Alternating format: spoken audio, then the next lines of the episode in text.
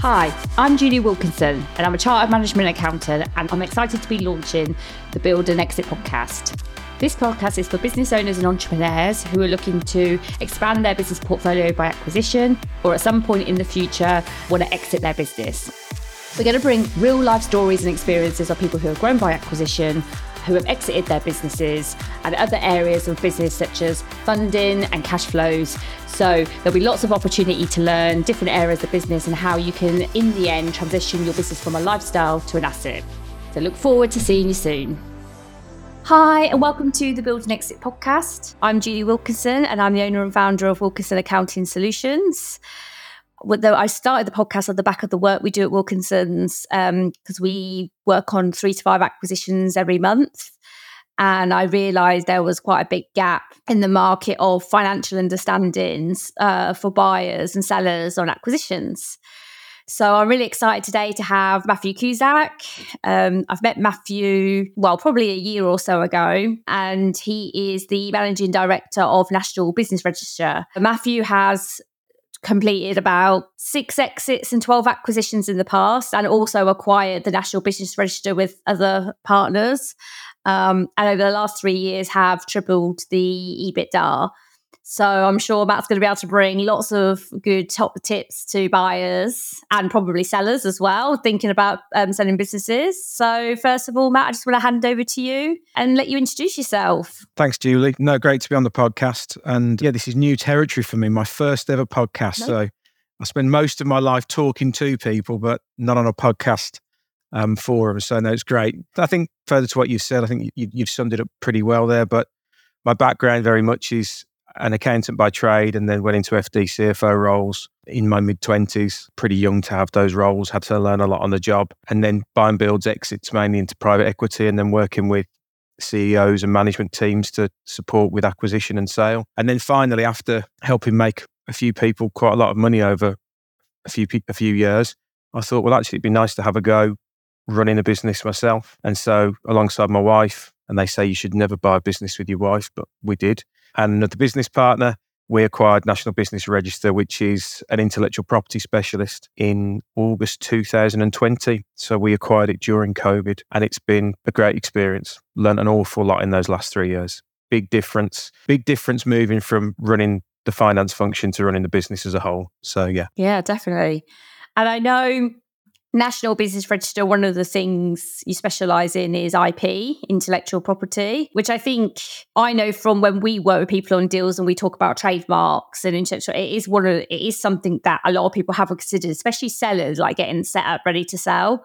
So I think it'd be a good place to start. I mean, if just in summary, what is IP for people that don't know why is it important to them? Fundamentally, it's brand protection. And that can come in the form of protecting your name, your logo, even your smell, which is, sits under a trademark. If you are a manufacturer, then and you've designed something that has a, a novel appearance, outward shape, then that would be protected under a registered design.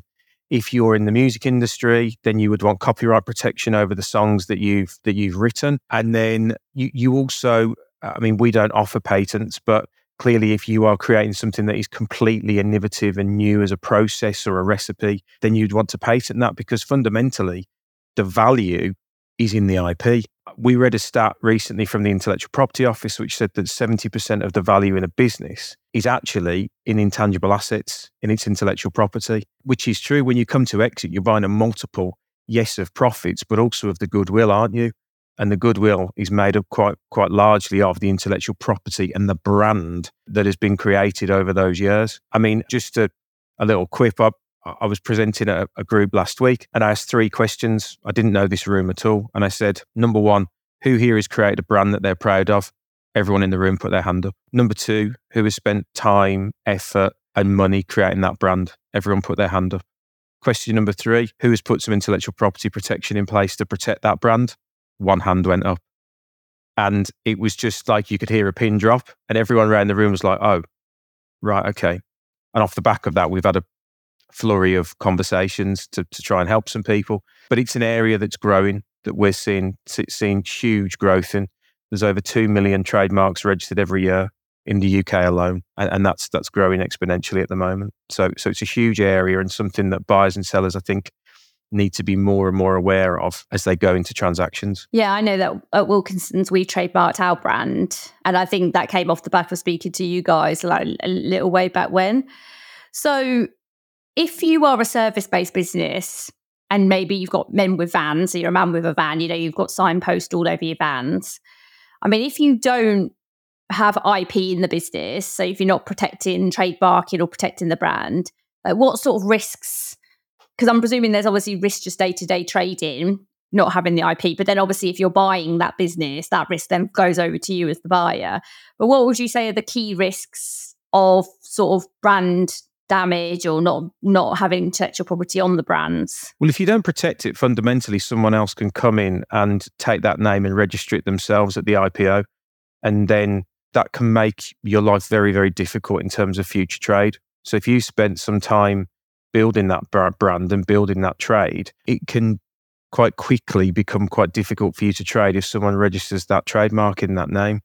So our view is you, you would you spend 20 grand on a van, you'll spend however many thousand on putting the signage on the side of the van and wrapping it, surely spending 500 quid on a trademark to actually protect it and and get everything locked down so that you can then plan moving forwards and growing that brand. That's the key thing, really. As a business owner, and you know this as well, the last thing you want to be doing is is is dealing with with problems, dealing with admin. You want to be dealing with you want to be dealing with growth and new clients and new transactions to work on. So again, it's kind of it gives peace of mind very much and certainly peace of mind to a buyer that that IP that they're acquiring, that brand that they're acquiring, will actually stay strong after the completion of the transaction. And I suppose worst case scenario, it could also not only could someone steal your brand, I suppose there's risk that you could be sued if they someone else thinks you stolen their brands. Because when you oh completely. because when you're trademarking, you're checking, aren't you, in the in the registers whether anybody else is associated with that brand. So if you've been that- so if you've been trading a long period of time and you're spent all this money on the brands, not only could someone copy you, but you could actually be at risk of that you've never checked that you're not copying someone else. Yep. We we've done a lot of work in the last 12 months with accountants and it kind of landed in our lap this work and it came from one case where there was a guy who set up his own joinery business and he'd gone to his accountant she'd set the, the, the company up and then he started trading under that name. Anyway, three years in, the business has grown really well. It's quite a unique name, unique brand that he's got around this. And he had two letters from quite a large corporate, both basically saying, You've stolen our name. We trademarked this name five years ago, and we've been trading over this five years. You can't just come in and pinch our name. So he was in a mass panic fundamentally, and, and, and we, we, we got involved and, and managed to, to give him some help. But had he not come across us, he'd already got quotes for four and a half thousand pounds to do a full rebrand, to change his name, which would have meant then existing customers of his would have not known that he had rebranded. And it also may, may have spooked some of his ex- existing and, and, newer customers as well that maybe he'd gone through a transaction or there'd been something going on behind the scenes that, that was untoward. So that caused him an awful lot of stress and took up an awful lot of his time when he'd done something, set up his company through through his, his, his accountant, thinking that he was completely protected. And that's one of the biggest misconceptions of all. People think that when you register a company at Companies House, that actually that's protecting your IP, and it's not at all. They're two totally separate things. Companies House is just a it's just a, a log of, of a name that is available. The IP, the IPO, the Intellectual Property Office, is where you're registering a unique trademark, a unique name. As an example, as an example, I live in a place called Alvechurch. If I wanted to, I could go on Companies House and set up a company called Adidas Alvechurch Limited. But you can be sure as heck who next week's going to be knocking on my door saying, We've registered X number of trademarks with the IPO using Adidas.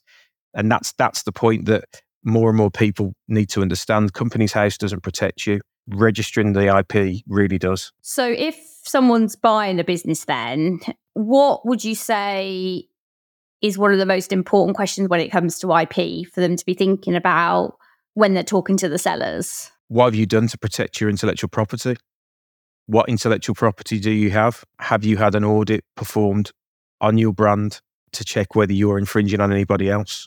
And if they haven't, So back back and if they haven't, because Yep. I imagine a lot of sellers probably haven't, because like you said, a lot of people maybe haven't thought about it. Is there certain things then that you would think that they should put in the warranties of like their agreements on IP? Because I'm presuming obviously they could, once they buy it, they could protect it. But I mean, obviously that could be too late, you know, if they've already signed it and then they go afterwards and they do the trademarking and there's something that comes in breach. It could be so what what's then sort of sensible clauses and discussions to be having as part of the shareholders agreement? Well, I'd say that I'd say that within the, the sale and purchase agreement to start with, in the disclosure letter, I would probably get a search report performed by an independent party on that that brand name, and on the basis that that comes back clean, i.e., there is no that there, there is if they haven't registered the trademark, and then the search report comes back showing that there is no infringement of any other marks that are registered, that would suggest at that particular moment in time that actually there is no infringement. Therefore, if you put that in the disclosure letter, almost date and time stamped, that gives protection to both sides actually, but it's clearly evidenced as, as a as a supporting piece of documentation within the SPA. And that can be done relatively cheaply. Okay, and is that the type of do you do those third party checks? Is that something that your company does, the National Business Register? The, the first the first thing that we do as part of any trademark ser- trademark process is the searches. Right. Okay. before we do anything else. The, the, the last thing you want to do is take a customer's money, apply for a trademark, and actually that name's already been taken. So the searches is always is is rule number one. We we, we don't do anything. We, we we don't take on a case if someone's not prepared to do the searches because it's our reputation at stake. So then, if the search happens and there isn't a infringement anywhere, then obviously that's probably best case scenario, and then you can put that. What happens if you do the search? So if there's a transaction going on in an acquisition and that and something comes to light that there potentially is a breach, what would you suggest would be the next stages of that? Well, you could you could go down one of two routes. Firstly, you could look to if there is a potential breach. One is you, which is a, a last minute thing. You change your name and register the trademark in in that brand. Two, you have to disclose that obviously because that has an impact on value. But point three would be you can often reach out to the other side who has got the similar trademark to say we're Wilkinson Accounting based in Peterborough you're Wilkinson Accounting based in Glasgow. Yes, Wilkinson Accounting based in Glasgow, you've got the trademark over the UK, but we're not going to come to Scotland. That's where most of your client base is. Can we agree to coexist so long as we don't broadcast ourselves as, as having any, any affiliation to you and we will stay within our within our localized remit? I, think I think that's that's one option, but definitely open dialogue. Definitely open dialogue to try and find a way to to, to get a, a signed document which says that you can coexist one with the other. Yeah, yeah. And I suppose buyers, obviously, a lot of buyers are then setting up entities and group entities to buy these businesses in the first place. So I suppose they should also be looking at the IP of the groups that they're setting up because they could also just be at risk of infringement just as much as like a long standing, a long standing company. Completely. So yeah. Yeah, absolutely, absolutely. Yeah, it, it, it's as I say, the the process is the process is relatively straightforward and, and and can be from search to application. It can take a matter of weeks. It really doesn't take very long. So so I suppose what would I say? The sooner that that this is looked at within a process, the better. And if I were a seller performing some internal DD on myself, it's something that I would be looking at to just remove as part of the noise of the transaction. There's so much going on in a in a in a business sale that you want to remove as many of the the red flags as possible, don't you? And this is this is one of those things that can potentially scupper a deal. And we we we've seen that. I mean, j- just by way of example, we were working with some guys who some young guys. They developed a brand, grown very very well. They've had some investment put forward for 20 million the investors found out that the name that these guys want has been already registered by somebody else a few years ago. These guys didn't do their checks when they set the business up. And the investor has now said, until this is sorted, we're going to withhold 40% of the investment from you. So 7.2 million pounds. It's a lot of money. It's a lot of money just because they didn't do some checks at the start of the process, when they were setting the business up. Yeah. So it, it, it, it's only it's, it's examples like that that that highlight relatively how how important it is to to get these these things put in place. Yeah, I mean, I had I saw something similar through an accounting transaction. So I was speaking to someone once who wanted to do an adjusted EBITDA because they'd spent a lot on R and D, and obviously they thought they had expensed all their R and D into the into the P and L. They didn't have any management accounts; they only had the yearly financial statements to go off. So they thought they could just there like there'd be about 1.5 million of R and D that had gone through. When we actually came to look at the um, transactions, the accountant had actually already capitalised the R and D in the financial statements. So in the numbers that they were using, the 1.5 million wasn't in the P and L; It was already capitalised on the balance sheet. That changed their valuation by nearly four by four over four and a half million. You know, like on an average three times basis, just because they didn't understand one accounting principle. There's so many things in a transaction that can make uh, real problems for investments and and valuations of deals. And I do think IP is a big one because I know when we do, we see so many deals. I would say we we do have we have a question on now just to ask if any if on full due diligence if people have trademarks. And I would say 90% of the time, what we see is no. And like you say, for such a small amount of money, you know, a few hundred pounds, you can at least get it trademarked initially. So at least you are partly protected. Obviously, it could become more complicated, I suppose, depending on what you do. And like you say, there could then be patents and things like that required. But I suppose just on a basic level, just the trademark of the name is a start, isn't it? Yeah, completely. And and even if you can't trademark the name, you might be able to trademark the logo. So so again, it's it's one of those things that if there is an infringement with another party, you can go you can have some coexistence which goes, well, the words Wilkinson accounting as an example, we're not going to advertise that word mark. What we're going to do is advertise our logo. And it's so so what you do is you, you say, okay, so Glasgow based Wilkinson accounting, your logo is is pink and red ours is blue and white. That, that shows we're distinctive enough that we can work in cooperation with one another if we register the logo mark. So it, I think a lot of it is it's about first you've got to understand what you don't know what you don't know, do you, as a business owner? So one, it's it's, it's making them aware of, of the importance of IP. Two, doing something about it quite quickly, certainly at the initial stages of of looking at a transaction. And three, putting measures in place to to protect yourself and also protect the buyer and therefore protect the value hmm. in the transaction. Yeah, definitely. Yeah, no, it's really interesting. And like you say, it, could, it can be quite simple, but it can be quite complicated as well. So it's definitely something for people to think about. And then obviously, I think just from your own experience with doing sort of so many exits and acquisitions, I think if we just move away from IP slightly in terms of warranties as a whole, what do you think? Because we never we've never really discussed warranties on the show before. What do you think is one of the most important things about the warranties? Um, my experience is I don't always know if buyers really understand the warranties and the agreement. Someone's writing it and it's complicated. But if you were going to summarize in simple terms, obviously you've been involved in that process quite a bit. What would you say are the key important things for people to understand, like to try and understand about warranties? The factual statements that you are adhering to. So if there is a warranty that says, I warrant that there is no debt over 60 days, well, actually, if you, if, if you, in a blase fashion, just go, yeah, I'll just sign that off. But actually, if you look at your age debt report and you've got 250 grand that's 90 days and over, you've immediately breached a warranty. If you breached a warranty, then after the completion, that warranty can then be, you could then go into litigation effectively with, with the with the buyer because they could say, well, you said factually over here that there was no debt that was that was over 60 days, and we've got proof here that that was the case. Therefore, then you go into litigation, and that can get very messy and extremely expensive and extremely stressful. And that is why the war. I, I think if there's one thing that I would stress to, to listeners, it's amongst all of the the whirlwind that there is in a transaction.